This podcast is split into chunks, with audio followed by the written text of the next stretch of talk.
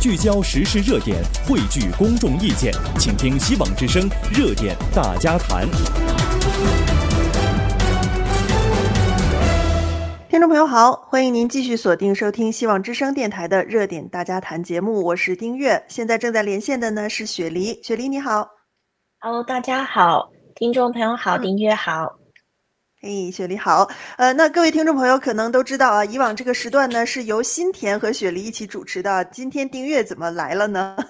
因为这个新田啊，还包括我们这个希望之声的资深媒体人方伟啊，他们两个是双双现在人在台湾啊，在第一线为我们在进行台湾大选的一些报道和采访啊。如果你看这个方伟的方伟时间啊，YouTube 频道上他已经陆续有 PO 上去一些很多最新的啊内容了，呃。去，同时呢，在比今天晚上，也就是说，哎哎，不对，如果说严格说是明天啊，也就是今天的呃明天的凌晨啊，那我们希望之声 TV 呢也会连线方伟和新田哈，带大家去了解第一手的台湾大选的一个开票情况哈。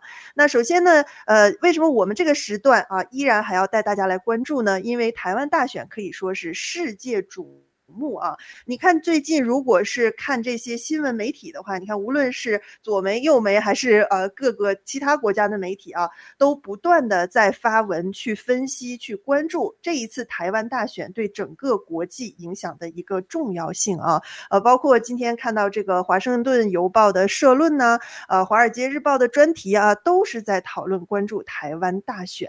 呃，那么台湾大选它到底有哪些关注点？各党的候选人。人有什么特点？那么最重要的是，呃，选民啊，包括在台湾的啊，在美国的我们很多这个台湾人啊，还有大陆人，包括呃全世界吧，各地的人啊，在都在看这件事情。所以呢，我们也花一些时间跟各位听众朋友一起来讨论。过程当中呢，您有什么样的想法和看法？我们都非常欢迎您随时加入啊。我们的热线电话是八八八二七五一六二八八八八二七五一六二八。好，首先请雪莉给我们介绍一下这个台湾大选啊，什么时候开始投票？我们什么时候能知道结果呢？是，其实呢，台湾已经开始投票了，就是刚刚不久前，一个小时前吧，开始投票了。那台湾的投票时间是当地时间的一月十三号，然后呢是早上八点开始投，投到下午四点。所以呢，现在的话，台湾时间现在是早上的九点多，早上九点十三分，所以呢是开始投票不久。那选举结果的话，它通常呢就是投完票就开始数票，就开始开票了。那可能到了晚上十十一点，如果说票数差距很大的话，那就会有候选人就会先自行宣布呃当选了。不过呢，真正的结果呢，可能就是要到接近半夜啊，或者是隔个一天的话，这个选举结果一定会出来。嗯，所以其实马上就要见分晓了啊。呃，无论是谁来，就是说，呃。呃，当当选啊，我们看到就是说，现在台湾呢，在世界政治舞台上都真的是举足轻重的一个角色啊。呃，那么不同候选人他有不同的政见，他当选之后呢，也会给接下来的这个呃美中关系、美台关系、整个台海局势哈、都会带来巨大的一个影响啊。呃，所以这个结果真的值得我们每一个人来关注。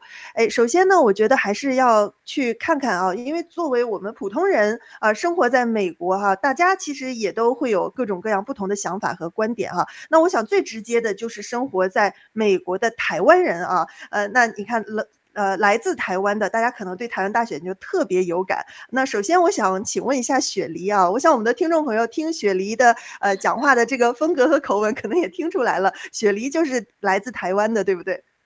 是的，没有错。嗯，那你怎么看这一次台湾大选呢？你有什么想法呢？身为在美国的我的话，我看台湾大选的话，我觉得我就会比较已经脱离了内内政了。我觉得主要呢，我就会看两岸政策，因为平常做新闻也都是，嗯、平常做新闻都是看的也是国际上的时事，所以我都可以看到，呃，像中美台关系，然后就牵动着整个世界的局势，然后包括台湾的说半导体产业也非常的重要。那而且呢，我觉得一个就是台湾人也应该都会很有感觉的，就是这个台湾有一个很有敌意的邻居嘛，就是想要并吞掉台湾的这个中共政府。所以我觉得，就是不管说我在美国，或者是我在台湾也好，这个是比什么其他都更重要的，因为这个直接就是攸关到台湾中华民国的存亡的这个威胁，然后呃，也是对台湾的民主自由体制的一个威胁。嗯，所以我看候选人的话，我就会主要的就会看他们的两岸政策，他们在两岸上面的立场，我觉得是最重要的。因为如果说失去了民主自由的这个体制的话，那就连内政我们都不用谈了。就是如果让中共就真的来接管台湾了，就我们就连说话的余地都没有，就没有任何选择了。嗯，OK，那么其实像呃雪梨这样的一个想法，我想是不是也带很有代表性啊？就是因为我也常看一些台湾的呃政论的节目呀，然后一些民间的采访和报道，我的身边也有一些来自台湾的朋友啊，还有亲人家人，所以呃确实我感觉哈、就是包括现在很多这个媒体他们关注讨论的焦点啊，就台湾也好，呃美国也好，世界媒体也都在说雪梨说的这一点，就是说这个到底对。中的这个两岸政策啊，是是怎么样的？所以这个也是确实是现在世界关注的一个焦点哈。那您怎么看？我们的听众朋友，我们的听众朋友其实平时跟大家接触当中，我知道有不少真的就是来自台湾的啊。当然，台湾也分不同的这个党派倾向，没关系哈。不管您是有什么样的观点和想法，我们都非常欢迎，也非常想听听看您的这个想法啊。尤其现在大选。呃，叫做揭幕在即了哈，马上就要出来一个结果了。您是否紧张啊？您支持哪一方啊？那您怎么看待这个选举的结果啊？我们都想听听看哈。呃，我们的台湾的朋友啊。来自台湾的一些朋友，您是怎么想的？同时呢，作为我们的听众当中也有很多大陆啊或者香港来的朋友，其实对于台湾的选举，你像我是从中国大陆出生长大的嘛，我也特别关心哈，因为对我来说，这个我们小时候没有这个东西，你知道，从来没有民主选举这回事儿哈，所以但现在来美国之后，很多朋友入籍美国了，我们有体验了哈，但是呃，您觉得有哪些相同和不同之处？我觉得这都是值得我们拿出来聊一聊的一些很有趣的。观点哈，好，那继续鼓励大家拨打我们的热线八八八二七五一六二八八八八二七五一六二八。好，那对于这个呃台湾大选的看法啊，雪梨刚才谈到一点两岸政策哈，呃，那么你对中共有什么样的认识？你有什么想补充的吗？哦。对于中共的认识呢，我就觉得说，我可以引用一个就是时评人士唐晋远先生说的话，他说：“善政是可以持续的，恶政是可以改变的，但是暴政它是不可以改变的，它是这个本性所决定的，这个是暴政的一个本质。”那我就就如果想到这样台湾在选举，我就想到说，那其实不管台湾说哪一个党派怎么样子，就都他们都不可能会到这个暴政，或者是说，就像中共的这样子的程度嘛。因为大家都知道说中共就是独裁。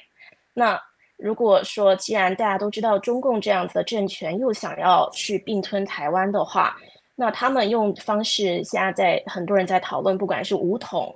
或者是渗透台湾之后的和平统一，这个结果呢都是非常严重的，就是台湾就会失去家园，然后华人世界也会失去一个民主自由的一个宝地。所以我就觉得，抛开撇开内政的话，看这个候选人对两岸问题的这个态度，或者说对中共的认识清不清楚，是不是抱有什么幻想，是不是可能落入中共的陷阱。还是说他们是坚定捍卫台湾的主权的话，这个我是觉得很重要。嗯，好，呃，那么雪梨也是作为这个来自台湾的呃人啊，这个尤其其实年轻一代哈，其实这个观点是蛮有代表性的。呃，那么呃，其实谈到这儿了哈，那现在目前啊，呃，竞逐台湾总统大位的啊，这个来自三党不同的三位候选人，他们有什么观点？他们对于中共又是怎么看？有什么特点呢？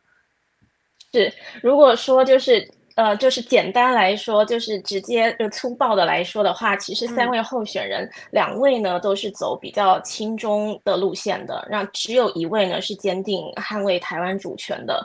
就是这个是如果说就是一个粗暴一点来说的话，嗯、但是呢，简而言之哈，是，就比较让大家比较好理解。那如果如果再讲一些比较细一点的话，那我就三个就大概的很快的讲一下。像有我们有三位候选人啊，那我们先讲第一位，国民党的侯友谊。那国民党就是蓝蓝色的嘛，那他的两岸政策呢是当选的话会快速重启服贸，服贸呢就是海峡两岸的服务贸易协议。那服贸之前就是台湾的太阳花学运会发生的原因，大家在抵制的就是这个服贸。然后呢，呃，侯友谊的政见还有说会广邀陆生到台湾去就业。那这个最近呢，还有这个国民党也是国民党，然后是台湾的前总统马英九最近也是接受了德国之声的采访。这个采访呢，也是大家这个讨论度非常高，因为马英九说的话真的是震惊了台湾人。他说呢，台湾在就两岸关系而言，台湾人应该要去相信习近平。然后他还说，他认为习近平没有统一的意图。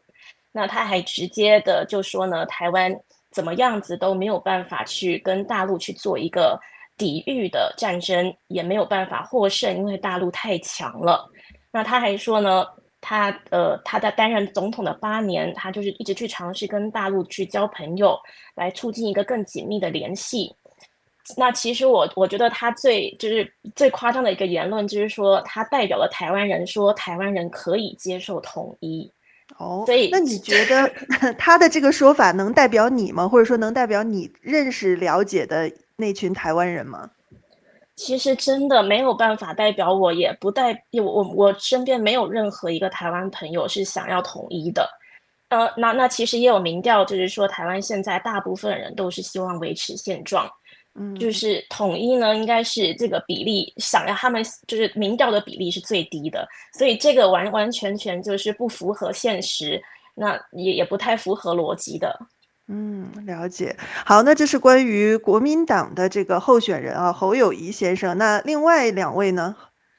是，那再讲这个另外一位是白色的民众党的柯文哲。这柯文哲大家可能也听过，他是年轻人的偶像嘛，因为他在网络上的声浪非常的大。他现在是台北市长。嗯、那他对于两岸政策呢，他是有五个互相，叫互相认识、互相了解、互相尊重、互相合作、互相谅解。那他提倡的是两岸一家亲。哦，那所以听起来也是比较对中共的这个接纳度和包容度很高，是吗？是。那最后一个就是民进党的赖清德，民进党就是绿绿党嘛。那赖清德呢，他现在是现任的副总统。所以呢，他如果他当选的话，他也是一样是会维持现在蔡英文政府的路线，等于就说是亲美抗共。就如果也是比较粗暴的讲，那他的两岸政策呢，他提出四大支柱：第一个是加强国防威慑力；第二个是经济独立，减低对中国贸易的依赖；第三个是跟全球民主国家去建立伙伴关系；第四个是稳定跟保持原则的两岸领导力。所以就是这样子，大家听起来可能就会发现说，呃，三个候选人真的好像只有一个是坚定捍卫台湾的主权的。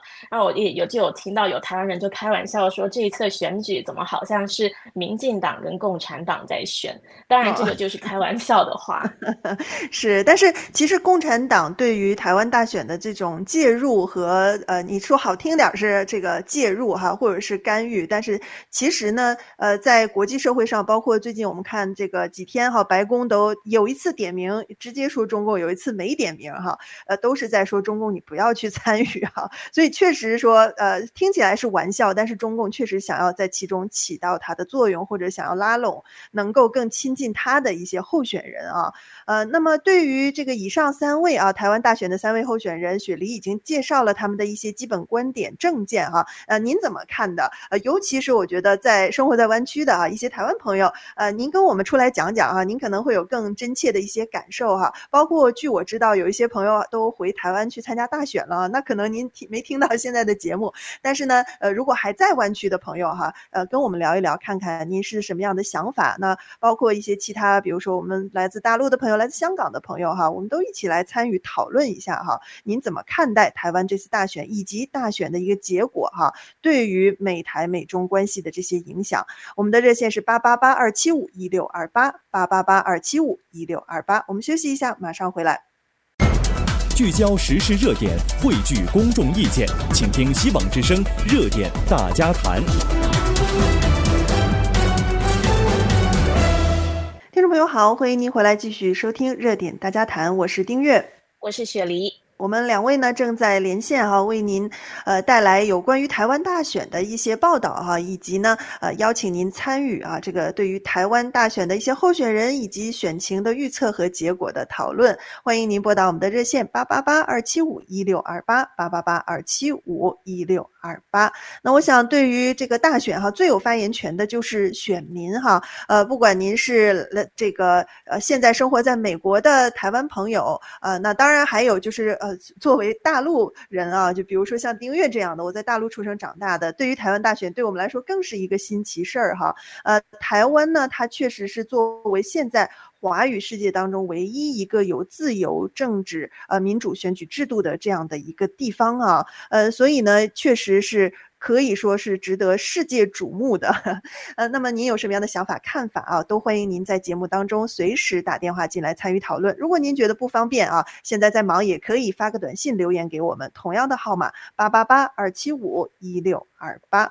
呃，那么在节目开始之前啊，在呃过去几天当中呢，我们也陆陆续续的。做了一些预先的采访啊，那下面我们也来听一下。呃，首先呢，也是一位台美人啊，就像雪梨一样，那也是我们希望之声啊，呃，之前的一位义工的主持人雨乔啊，呃，也是作为这个台美一代的年轻人哈，我们听听看他对于这次台湾大选是怎么想的呢？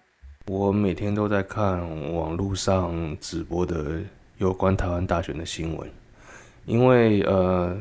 虽然生活在美国，其实对大部分台美人来讲，还是会关心台湾的政治啊。毕竟那是养我们的一块土地嘛。每到选举的时候，你就会看到很多飞弹啊、气球啊，每天在文攻武吓一下。那身为台湾人，其实大部分都已经习惯了。可是很多人就是被网络不真实的媒体给洗脑，然后看不清事实，就是。共产党不管你是用什么名义，不管是一个中国也好，怎么样，他是不会跟你统一的。他唯一统一的目的就是消灭你这个民主。为什么呢？因为民主对存在来讲，对他最是就是一个最大的威胁。没有比较，没有伤害嘛。你有比较之后，你才知道差异在哪。台湾人可以在街上骂现在的总统蔡英文，他做不好怎么样怎么样，可以自由的发表。那你看看现在香港，香港现在。连讲话讲任何话，可能都会被，只要假习大大不好，那你可能就不见了。这也跟共产党就是在中国是一样的嘛。所以，如果台湾人还要有继续有这个民主的自由，那我觉得选举对我们来讲是非常重要。因为很多人其实不知道，就是台湾的民主其实都是用血泪，很多人老一辈的人换过来的。现在年轻人觉得好像都是理所当然，可是不是。当你翻开台湾的历史，呃，也是从独裁政治慢慢走过来，你就会发现到其实民主的价值，呃跟这个过程是非常得来不易的。当然，我觉得每一个政党都有每政党的优点跟缺点，那唯一的差别就是这后面到底有没有中共的支持，这才是我比较关心的。呃，这个就是呃，雨桥哈，他作为一个台美人啊，年轻一代谈论他对于这次台湾大选的看法，以及他怎么样来去选择的啊一个评论点，他也谈到了，就是说中共呃在里面起到的一些作用哈，呃，确实这也是两岸关系是这次台湾大选啊，呃最主要的一个讨论和关注点了。呃，那么除了这个台美人之外，哈，我们还采访了一位呃来自中国大陆的朋友。其实他之前也在美国生活过，哈，那在这边遇到了呃台湾人老公啊，现在呢又从美国移民回到台湾生活了啊。他的名字叫 Sandy，呃，台湾人可能会把这样的朋友叫做陆配啊。那么作为陆配，又是怎么在看待台湾大选的呢？我们也来听一下。昨天我先生他是台湾人，他收到的那个选票嘛。那作为在大陆成长的这些总是被代表的这个人来说，从来活了三十多年，从来没有见过选票是什么样子。所以昨天见到选票，就觉得哇，台湾真的是民主国家，真的就是人民来说了算，人民决定投票给谁，就是它是很透透明、民主和公正的一个选举。所以我拿到选票之后，当然当然不是我选，是我老公去选。但是我看到这个选票，我就真的感觉台湾真的就是一个宝岛。不管是民主制度还是它的物质人人文人情文化都是都是很赞的。呃，这边的台湾人嘛，他们有些就是就觉得好像现在台湾跟中共的关系很对立啊，好像都是这种民进党的问题怎么怎么样。其实就是因为他们就是太不了解共产党了。那共产党就是你跟共产党，他那个国民党讲的那个九二共识啊，还有什么，其实就是就是共产党想。跟当年的那个国共合作一样，先拉拢你，先先用好话收买你。最近的例子就是香港嘛。那你说的香港回归五十年不变，结果你这才多少年，马上民主制度就变了，还有什么那个送中送中条例？那现在共产党的阴谋就是先给你说好话，拉拢你进去，再给你洗脑。当然，这边的人民当然都是追求和平了，所以不想打仗。但是不想打仗的前提不是说听共产党的，而是你真正内心要做出强大的这个选择，知道哪个党是为国家好的。大家听到的是这个陆配啊，Sandy 谈他对于台湾大选的一个看法哈，呃，确实作为从大陆出生长大的我们来说，这样的民主选举呢，呃，确实在中国大陆是完全没有机会体验到的啊，呃，那么跟现在在美国来相比，我们生活在美国的朋友，那您是不是有这样的感触呢？有些朋友可能来美国已经参与过投票了，有些大陆来的朋友还没有哈，那看到台湾有这样的，呃，我们都是同宗同源的哈。很多朋友也认为是同胞，那看到他们有，我们没有，您是一个什么样的感受呢？刚才的这几个分享啊，雪梨，你听了是呃怎么看的？注意到一个 点，就是刚刚 Sandy 就说了一句很赞，嗯、就觉得哇，他真的是讲话已经是很台湾人了。嗯、我不知道，就是 已经被台化了，是吗？是真的，台湾真的是很常用这个很赞。那我。就是我，我听 Sandy 讲的，我挺有感触的，因为就是在台湾出生长大，嗯、所以其实对这个是还挺习惯的。我我我觉得很多台湾年轻人都是，嗯、就是把民主就是当很视为是理所当然的事情。但是、嗯、呃，所以所以听到有这样子跟我们很不一样的，呃，就是很不一样的情况的，然后他们觉得我们的这个民主或者是我们的大选，他们觉得是很很。很难得的，我就觉得哇，真的是，就是真的是要好好珍惜吧。然后像 Vic，跟他刚刚也讲，嗯、他也是说，就是民主真的是，其实台湾民主化也也不久，也就是几十年的时间。嗯，所以就是真的想想，这个民主得来不易。嗯，是，确实啊，就是作为怎么说，就是呃，墙呃，我们说这个墙内的人哈，和墙外的人拥有这个民主自由的人，大家的处境心境是完全完全不同的一个感受哈。呃，其实在这里我也想分享一下哈，我们希望之声最近不是组织了这个台湾行嘛，呃，那么有参与的朋友哈，呃，到了台湾之后啊，也是感受到了台湾这种。哎呀，亲切的啊，这个包容性的，然后又拥有民主的这个特有的文化，呃，感觉非常的好。然后这个环节当中有一个这个平息放天灯的环节嘛，对吧？那他们在这个天灯上面就写下了一个愿望哈，就是说希望有一天，呃，台湾和大陆能够统一，但是呢是希望台湾统一大陆。那当当然，我觉得可能有些大陆朋友听起来会呃皱了个眉头哈，但是他们的想法，我想绝对不是说。就是说，呃，是那种武力的哈，就是他们的心中所感呢。我的体会是，是希望中国大陆也能拥有像台湾一样的这样的自由和民主，一个美好平和的社会啊，不要再有那些暴政啊，然后社会的悲剧哈。所以我想是从这个角度，起码这是我来理解的哈。呃，当然这个跟我们很多从中国大陆来的朋友，我们从小接受的教育是完全相反的啊，就就总说什么台湾是中国大陆的一部分呢。啊，等等等等啊，那如果现在呃，其实我也不排除我们的听众当中，或许还有一些朋友是有这样根深蒂固的一些想法的哈。呃，那么如果您是的话，其实不妨就多听听，多看看哈。你看我们在国际社会的这么多不同的媒体，多角度的呃，结合着历史和现在时事、经济、政治的一些分析和报道，那么你就会发现，哎，当初我们小时候被灌输的那些东西呢，其实并不是正确的哈，也是能够帮助您更。好的打开视角，然后更宽阔的去了解这个世界的一个很好的方式哈。好，说了这么多呢，其实是非常想听听我们听众朋友是怎么想、怎么看的啊。热线电话八八八二七五一六二八八八八二七五一六二八。我们再休息一下啊，等会儿回来带您关注一下，在美国哈，呃，有一个特别的叫做海外自媒体大 V 的观选团哈，现在也在台湾。那他们去了台湾是什么样的一个经历？又有什么样的一些独特的观点视角值得我们关心呢？我们马上回来。聚焦时事热点，汇聚公众意见，请听希望之声热点大家谈。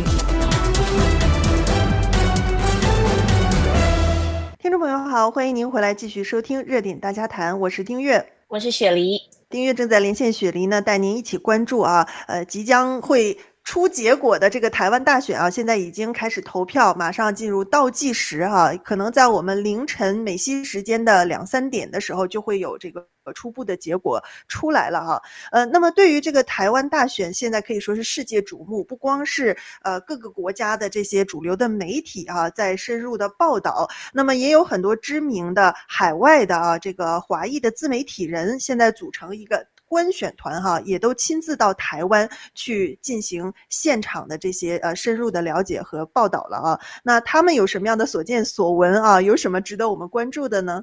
像我我呢，我就看了很多的他们的节目，因为他们呢真的是就是马不停蹄啊，到了台湾，然后还还要还要吃还要喝，就是要吃好 吃好喝好，有很多好吃的嘛。然后呢，还是就是在马不停蹄的录节目。嗯、那我我呢，我就在我的 YouTube 频道叫雪梨看世界，我就把他们的很多的我觉得比较有代表性的观点呢，我都把它统整起来做了一支影片。那我就看到了这个大宇，大宇他的频道是叫拍案惊奇。那大宇呢，他就说了他这一次到台湾，他去看这个选举造势活动啊，然后现场这么多人，是十十万人。十几万人这样子，这么多人出去，然后在候选人在台上讲他们的政见，然后下面的这些呃民众啊造势啊，然后拿着旗子在挥舞啊，他就说他觉得这个是对他来说一个很难忘的经历。那我就把它截取了，方条的影片里面，就在这边也放给大家说这个大宇说的难忘的这个经历。观察选举的过程中，亲身经历这样的场面。我觉得对我个人来讲都是一生难忘的经历，因为这是第一次我从大陆出来。民间呢，人们一旦真正的去聚集的话，就会带来麻烦，警察就会找你们的麻烦了。人们没有许可，也不可能真正的去聚集，他不敢让人民聚集，这是中共的他的。国际社会都已经开始。那么在台湾呢，我们就看到了这样的情况。其实呢，对对岸呢是一种无情的讽刺。台湾呢是华人世界里唯一的一个民主政权，这值得全世界华人圈子啊为之骄傲，也可以说呀为之珍惜。为之护航。嗯，这个就是大宇的想法和看法啊。他同样谈到了，就是要珍惜台湾的这个民主制度哈。那那个雪梨听到了，是不是也是倍感欣慰啊？是，然后他还说，这个对对岸来说就是一个无情的讽刺。嗯，这就是一个看到，就整个呢，他就说看到了一个对比。那我我觉得就是他是以大陆人的。这个角度来这样说，但是以台湾人的角度，我我去听他这样说，我就觉得哇，真的是我我们有的别人没有，那可那我们不能够一直说把它当做理所当然这样子。是，包括美国也有一句话嘛，叫做 “Freedom is not free” 啊，这些不是说白白得来的哈，真的都是我们的先先辈们啊，他们就是经过了很艰苦的一些付出啊，才得来的哈。好，那这是大宇啊，还有什么其他人你觉得值得我们关注和分享的？是，那还有呢，我也看到了这个江峰时刻频道的江峰，可能很多人也都知道。那他呢，他就说亲美抗共呢，这然后是站在自由世界的一边，他认为这个才是台湾能够真正安全的方式。然后他还举了香港的例子。就是说，有了香港的前车之鉴，怎么还会有台湾人去听信中共一国两制的谎言呢？那我们这边也来放一下这个江峰的这一段录音。国际社会都已经开始反思，都已经开始联手抗共了，你怎么台湾还能继续受骗呢嘛？别的国家受骗啊，损失一点钱财，丢掉一点市场，你台湾被骗，失去的就是主权、自由和未来呀。世界清醒了，台湾你要还不清醒，依然与中共表达善意、表达软弱，那只能让强大的自由世界对你怀疑。中共对台湾要能下手，他早就下手了，一九五零年就动手了。对不对？那一直到一九九六年台海危机，福建、浙江、广东一带已经准备了数万条民船，已经准备了十万套英雄衣。啥叫英雄衣？就是裹尸袋，那是真的准备干的了，开战的。江泽民问当时的国防部长迟浩田说：“我们如果对台湾动手，美国有几成可能军援台湾？”迟浩田说：“七成，百分之七十。”就这个七成，江泽民就不敢动了，说明什么？台湾不是孤立的。就是因为有美国和国际社会的掣肘啊，准确的说，不要只看中台实力比较谁军费多少，而要看到中共完全孤立于世界之外。如果台湾坚定的反共，而不是合共甚至亲共，那么就会成为自由世界的一员，而受到大家庭的保护，这样台湾才是真正安全的。为什么香港的流亡者说只能给台湾示范一次，说这样的悲壮的话？为什么说悲壮呢？不是因为他们经历了多少创痛，而是发现什么？发现人们怎么就叫不醒啊？一国两制本来是给台湾设计的全套，拿到香港试了一下，结果这么一试，把香港给吊死了。那为什么台湾还有人愿意往这圈套里钻呢？为什么叫不醒啊？现在习近平还能给你什么让你去相信呢？哦，给台湾同胞跟大陆一样的国民待遇吗？你看嘛，疫情三年关在家里，你受得了吗？让街道办给你送过期食品发霉的，是不是？你还得吃完了还得感谢党的恩情。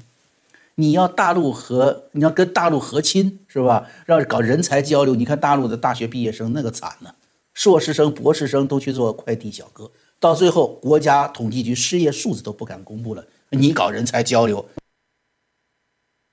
嗯，我我觉得江峰这里讲的好像就是很很想要把台湾人给骂醒这种感觉，然后也顺便说了一下，让台湾人知道现在大陆真实的情况是什么。因为很，我觉得很多人还是就是抱有幻想吧，就觉得呃还是台湾需要去仰赖大陆，然后甚至呢呃有一些人会觉得说，呃如果做了什么事情去惹中共生气了，那中共就会打台湾。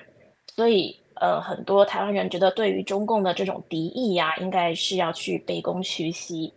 嗯、那他们觉得说台湾很弱，中共很强，所以我们得仰赖中国。嗯，那么这样的想法和看法啊，不知道我们听众朋友当中，您是否是有类似的观点呢？哈，那您怎么看待？那听了呃江峰这样的一些分析哈，又有没有触动到您呢？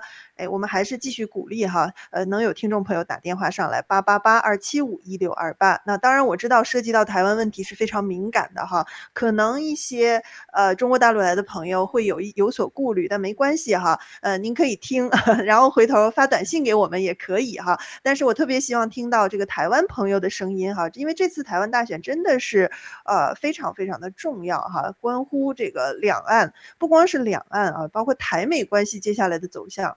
呃，其实都在这其中这个关键的一一个选抉择当中嘛，哈，所以。还是鼓励看我们能不能有听众朋友哈来打电话上来分享一下八八八二七五一六二八。刚才雪梨谈到的哈，就是有些台湾的朋友可能会觉得就是嗯，哎，大陆还不错，像我身边就有这样的朋友哈，可能呃头些年去过大陆去旅游啊，上到什么北京、上海啊，一看我天呐，这个发展的真棒啊哈，呃高楼林立，那个这个呃地铁呀各方面哈都看起来非常的这个现代化嘛哈，所以他们不妨也觉得。说是不是大陆也没那么不好？呃，而且和这个大陆如果能这个搞好关系的话，是不是也会帮助台湾的发展，尤其在经济方面哈？呃，但是 对于这一点来说哈，就是呃，我们在看到哈，就是除了刚才那么多大 V 都在谈的哈，就是说你在这个。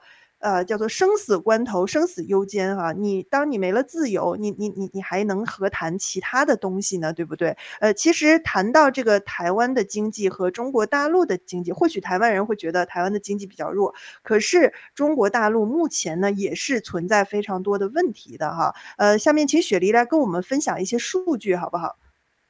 好。对，就是因为真的是很多人他们都这样子觉得，但是我觉得这可能就是陷入了一种。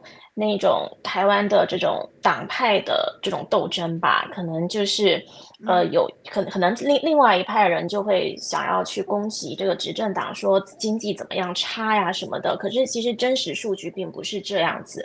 就例如说，二零二三年台湾的这个出口是突破了四千三百亿美元。而且顺差呢是在八百零五亿美元，这个是创纪录的。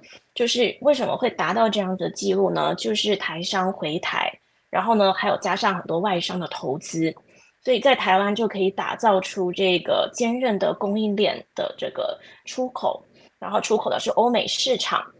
那可是我们都如果常常关注这个中国的新闻，就都都知道现在中国的芯片是被美国制裁的。而且很多的外资现在因为这个中国的不稳定性，还有像疫情期间的这种封城，然后一下子这个政策一下变，然后没有任何弹性的这种政策是不愿意去投资中国的，所以就看到了这个数据呢，我觉得就数据是会说话的。那另外一个这个数据呢，就是在二零二三年，就是去年的年末呢。全球金融杂志公布了二零二三年全球最富裕国家的排名，有台湾人均的 GDP 达到七万三千三百四十四美元，那是位列全球第十四名。这第十四名呢，是超过了在第三十名的韩国、第三十八名的日本跟第七十七名的中国。所以这个真的就是真实的数据。那我所以我，我我我感觉这个是台湾需要依赖大陆才能做什么，好像就变成了一个，就是这个假的假议题，还是说就是一个，对啊，一个那个陷阱的这个误区吧。嗯，嗯哼，是，就是因为大家只看到一个表面哈，但其实中国大陆的经济，我们也有很多一些报道嘛，在其他的这个新闻时段的时候，因为受到这个房地产业啊，你看之前这个恒大的破产危机啊等等，呃。真的已经到了包括疫情三年的这种清零啊，这种灭绝式的呃经济自毁式的政策，现在。呃，中国大陆啊，在中共的这种集权领导下，可以说经济已经是千疮百孔了，岌岌可危。呃，相对来说，台湾呢，它的这种呃，刚才雪梨介绍的这些数据来说，我觉得这台湾人不用自卑，是吧？真的表现的还是还是不错的哈。好，那么这个是呃，谈到就是说，有些朋友哈，对于可能台湾大陆之间经济的对比哈，我们就提供一些数据啊，给您作为一个参考啊。那刚才谈到的这个就是海外自媒体人的这个。这个参访团哈，我们听到了大宇和江峰的声音哈。那其实呢，还有我觉得有一个点可以讨论一下，就是呃，对于这个台湾哈，那么表面上中共是很怎么说，就是很很嚣张，甚至是威胁式的哈，包括飞弹呐这种呃这个扰台啊，怎么等等等的很多的动作。呃，但是我听说也有一种说法说，其实中共是怕台湾的哈。那为什么会怕台湾呢？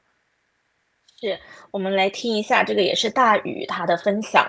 大宇觉得说，呃，中共其实是非常害怕台湾的民主体制对华人的一种示范，还有台湾的这个自由言论可能会影响到大陆那边。我们来听一下。呃，对中共不要怕，我做任何事儿会挑衅中共，会让中共不高兴。其实你不做什么，你一样会挑衅。你只要台湾的存在。你的民主自由体制的存在就是对中共的挑衅，中共就会把它视为最大的挑衅。所以说还有什么怕的呢？真正啊，台湾人民做做些什么，中共是害怕的。推翻防火墙会发生什么？中共啊，可能马上就倒了。因为中共最害怕就真相，他努力的在互联网时代建设这个中共最大的全球全宇宙最大的局域网啊，就是中国的这个防火墙。他为了建立这个，就是为了保护自己政权安危。当大陆人民更多人一看到外界。对中共的真实报道，看到中共积极掩盖的那些罪恶的时候，那很多中国人会目瞪口呆。好，这是大宇的这个对于 台湾大选的这个一些评述哈，这是由雪梨哈呃把它这个剪辑出来的。其实更完整版在雪梨的这个 YouTube 频道上哈，雪梨看世界。好，那最后其实就剩一点点时间了哈。对于台湾大选，雪梨你还有什么想补充的吗？要跟听众朋友分享的？是，我就讲到刚刚的这个订阅，谢谢介绍的频道“雪梨看世界”。那其实呢，呃，频道下面会有很多的留言嘛。我是这个影片上传了之后，也有很多留言。那就有一个留言呢，我就把它给置顶了。这个留言呢，他他就是说，呃，讲的这一些呢，都是被洗脑了。他觉得这一些都是我们都是被洗脑了。他说，呃，我们要跟大陆要赚彼此的钱。这个强大自己的国家，那哪哪有说什么被骗啊？然后还是要这个以经济为主等等的。那在这个我就把它置顶了，因为我我觉得说大家可以去看看这个不同的观点吧，然后也让大家去回他。那有有网友呢，就真的是非常多网友回他，现在看已经要两百个留言去回他。那有一个网友呢，他就说，呃，你想要赚大陆的钱，你想赚中国的钱，他想骗你的土地，所以最后他骗到手，你身上赚到的钱还是他的。那有还有一个香港香港网友就是回他，他就说，而且这个香港网友呢，他讲话是非常心平气和的，他就说，阿姨你说的话对我香港人来说很有感。他说现在太上皇钦点的特首、国安法法官、议员都是向钱跟权力看，就为了讨好太上皇。他说每年利益送了香港的钱进贡中国，小市民的我们就加税、超牌、罚款、增库房。然后养虎谋皮，他说：“可怜的我们还没得出声反对去游行啊。”那他他他他就说之前呢也都是呃这个就是说要给香港怎么样子的好好的发展经济啊，会得到呃大陆的照顾啊，好赚大钱。但是呢，其实现在看香港的股市是一直在下滑，掉了一半，市民对政策不满，然后也不敢去呃去去讲话了等等的。然后国安一直在抓人，那很多。对，所以现在很多香港人还得被迫就是逃到海外去。所以我就看到说，这个网友的互动是非常的有意思。是，所以现在有种说法说，这个中共治下和台湾已经成了世界金融贸易中心的遗址了啊！因为失去自由，何谈这个经济的发展呢？呃，所以对于这个台湾大选啊，其实我们延伸了很更进一步，就是说去看它背后的这个本质哈，其实就是民主和专制的这个对决，以及台湾两千三百万人民大家选择未来什么样的一个道路哈。那么最终的结果马上在接。接下来几个小时，一天之中就要揭晓了。我们也会继续的为您关注和报道。大家可以接下来锁定希望之声 TV 哈，观看我们在上面更多啊这个时政评论员的分析和现场的开票的追踪。好，感谢雪梨，也感谢各位收听的听众朋友，让我们下周再见。